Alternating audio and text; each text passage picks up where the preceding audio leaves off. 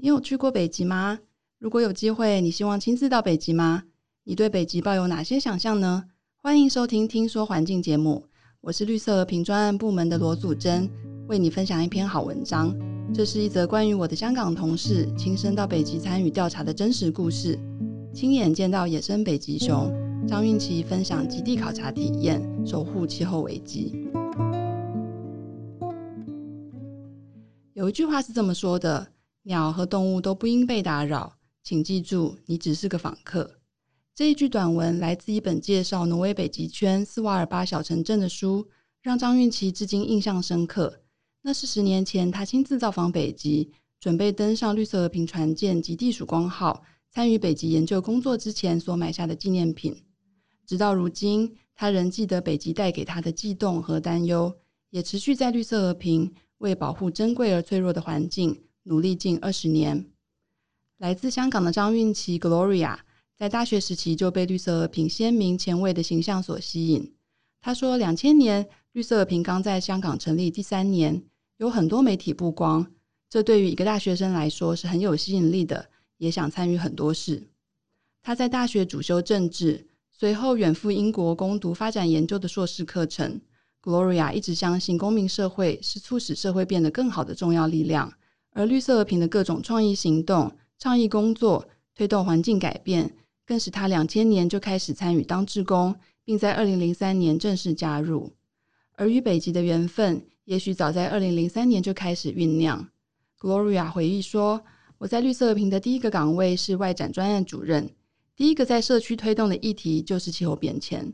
那时做了一套太阳能发电的流动灯饰，加上大型北极熊的道具。”巡回香港不同的商场和地点，让更多公众知道气候变迁已经迫在眉睫。活动办得很成功，Gloria 笑说：“全因有北极熊的参与，让很多公众开始关心气候变迁。当时大众对于气候变迁的认知刚起步，但两年后，Gloria 就承担起气候变迁专案主任的工作。他说：每当知道北极的平均温度持续上升，冰层大面积消融。”以及见到北极熊在严峻的气候状况而难以觅食，我的心就很难过，也推动我们更努力的为北极熊、为气候变迁行动。Gloria 参与过许多气候与能源专案的工作，包括推动政府节能减排的政策，游说电力公司减少燃煤的投资，并发展再生能源，提高香港市民对于气候变迁的关注等等。这段期间，团队成功推动两个香港的电力公司投放资源在研究和发展再生能源，并且减少煤炭的投资。除了在香港推动专案，Gloria 也持续关注绿色和平在北极的气候行动。其中，直接阻止 Shell 可排石油公司到北极探钻的专案最受瞩目。这不但要掌握很多企业的资料，也要进行不同的调查、研究、游说、公共动员、政策倡议的工作。再以绿色和平的船舰进行直接拦截，这一系列的策划让大众能更清楚知道企业和政府正对北极造成巨大的破坏。透过全球公众的串联，可以有效阻止 Shale。Gloria 认为，这的确是绿色和平最能激励人心的专案。不过，即使每天都接触与北极和气候相关的资讯，Gloria 也没有想过有机会可以亲自到北极。直到二零一一年。国际绿色和平船舰极地曙光号团队计划前往北极进行考察。Gloria 说：“本来是我的一位组员要随团参加的，后来他因故无法前往。而我当时的小孩子三岁，我很想透过自己的身体力行和见证，让他明白保护地球的重要，所以就主动跟主管自我推荐。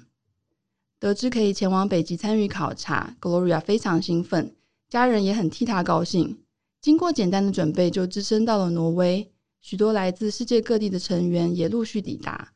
他回忆，大家主要都是科学家，在等绿色和平船舰靠岸时，就互相交流很多的科学讯息。而船员都很有经验，我应该是比较不清楚状况的人，但即使只是做很支援性质的工作，已经让我非常兴奋了。在北极的期间，Gloria 协助科学家实地测量海冰厚度，记录调查工作的见闻。也亲自寄北极明信片给香港的支持者，提供报纸与电台每日的专栏报道。而让 Gloria 印象最深刻的是踏上北极海冰上的感受。他说：“真的是如履薄冰，因为我们需要争取在天气比较稳定的时候，马上离开船舱到海冰上测量，但因为要带很多设备和工具，每一步都要格外小心，生怕自己会跌倒，甚至因为冰层太薄而掉到海里。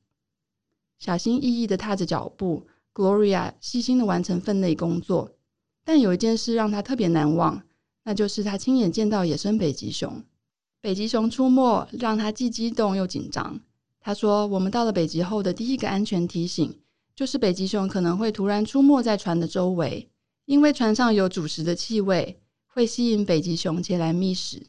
随船团队有一位持枪的守卫，万一北极熊太靠近我们，其实可能需要鸣枪吓走它。回想到这边，Gloria 有点感伤。守卫说：“其实很悲哀，因为北极熊出没反映出它的确很饿，才会靠近人类。幸好当时北极熊没有走得太近，彼此也没有刺激对方。”北极熊也平安的继续前行觅食。Gloria 说：“整个旅程就像是一个重生之旅，发现地球本应纯净与安详的面貌，以及大自然的壮观与澎湃。在北极，感觉与世隔绝，这是他从来没有过的体验。但也对照出人类的渺小与贪婪，觉得人类很可怕，把地球上的事物占为己有。在身历其境之后，就更想去保护这个平和的生态。”如果有机会，还想再去北极吗？Gloria 淡淡的说：“其实觉得最好就不要再去，除非是有特别的任务，像是阻止企业破坏环境的行动目标。不然的话，我不是科学家，也没有特殊专业技能，觉得最好就不要再去。就如同文章开头的那一段文句一样，他认为人类不应该去打扰极地的平静，在日常生活中，我们可以用不同的方式保护北极。回到香港以后。” Gloria 透过照片和影片与儿子和家人分享见闻，好好的介绍斯瓦尔巴小镇和北极的故事。Gloria 说：“观念需要一代一代传下去，否则错误的事情很难改变过来。”而他保护环境的工作更是持续进行。Gloria 自二零一二年起担任香港专案经理，与团队推动更多范畴的环保工作，包括食品安全、水污染、电子污染。有毒有害物质的防治，以及南中国洁净能源的倡议等等。福岛核灾之后，他也参与核能专案，推动更多香港民众关心日本的情况和核电的祸害。一个月内举办了绿色和平在香港的第一场大型反核游行，推动放弃核能等计划。Gloria 分享，一步一步推展改变，就是专案很棒的成果。即使是写信给政府，新闻稿获得关注。找名人帮忙宣传，把讯息发布给会员，都是让我很感动的时刻。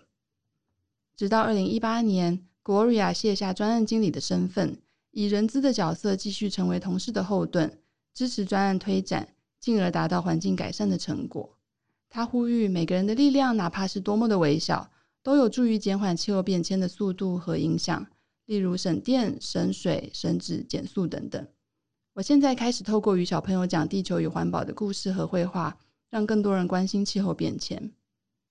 近二十年的环保工作，Gloria 仍留守岗位，因为她深信，可能有些很无助的人等着我们这样的组织来帮他把受到的影响的真相让更多人知道，所以就觉得不能放弃。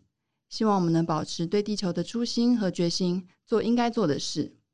邀请你支持绿色和平，一起达成守护地球的目标。让这片天地变得更美好。相信许多人都希望北极能保有原本的纯净生态，而你我都能够尽一己之力，守护我们唯一的地球。你愿意在生活中为地球做到哪些小事呢？欢迎留言告诉我们哦。也邀请你点选下方资讯栏订阅我们的频道，或是造访绿色和平官方网站，随时掌握最新的环境消息。感谢你的收听，我是罗祖珍。听说环境，我们下周见，拜拜。